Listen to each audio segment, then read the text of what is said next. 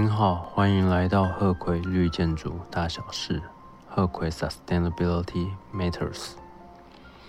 这一集开始，我们要进到一个新的得分项目大的范围 ，Sustainable Sites 永续的基地。在LEED的过去的版本，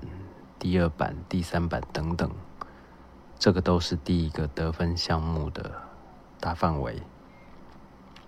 不过，在现行的第四版，它已经被移到第三个得分项目大范围当中。那因为LEED的第四版没有给任何的必要条件或是得分项目编上号码，所以很容易造成困扰。那如果您有兴趣的话，我会建议您把手上的LEED的书，假设您有的话，写上编码，那我就根据自己的编码来做说明。我们现在要讲的是 Prerequisite 1 必要项目第一个 Construction Activity Pollution Prevention 营建活动过程的污染防止，总共有三个原因。第一个，为了防止土壤被冲刷清洗掉。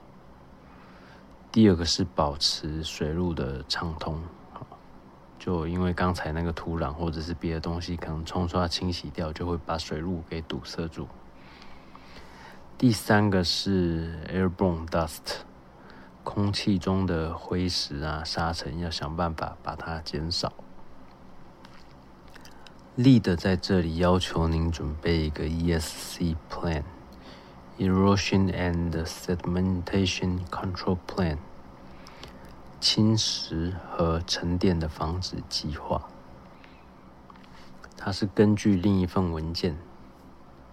名字有点长，2012年版本的 US EPA CGP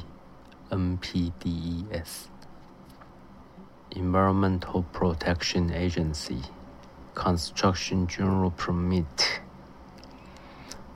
National Pollutant Discharge Elimination System Program Criteria 美国国家环境保护局基本的建设许可，国家污染排放淘汰系统的规范。这名字好长。您需要去符合这个 CGP 基本建设许可当中的三个部分，分别是侵蚀沉淀的控制、稳定以及污染防止。您需要把刚才讲的这个项目跟当地的法规做比较，选择比较严格的来进行。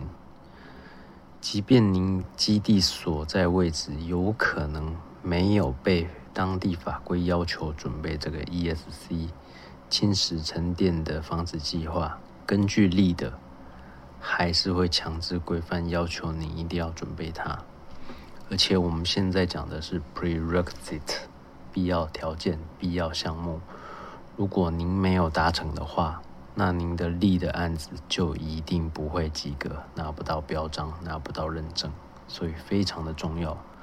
不管是实际申请或者是考试准备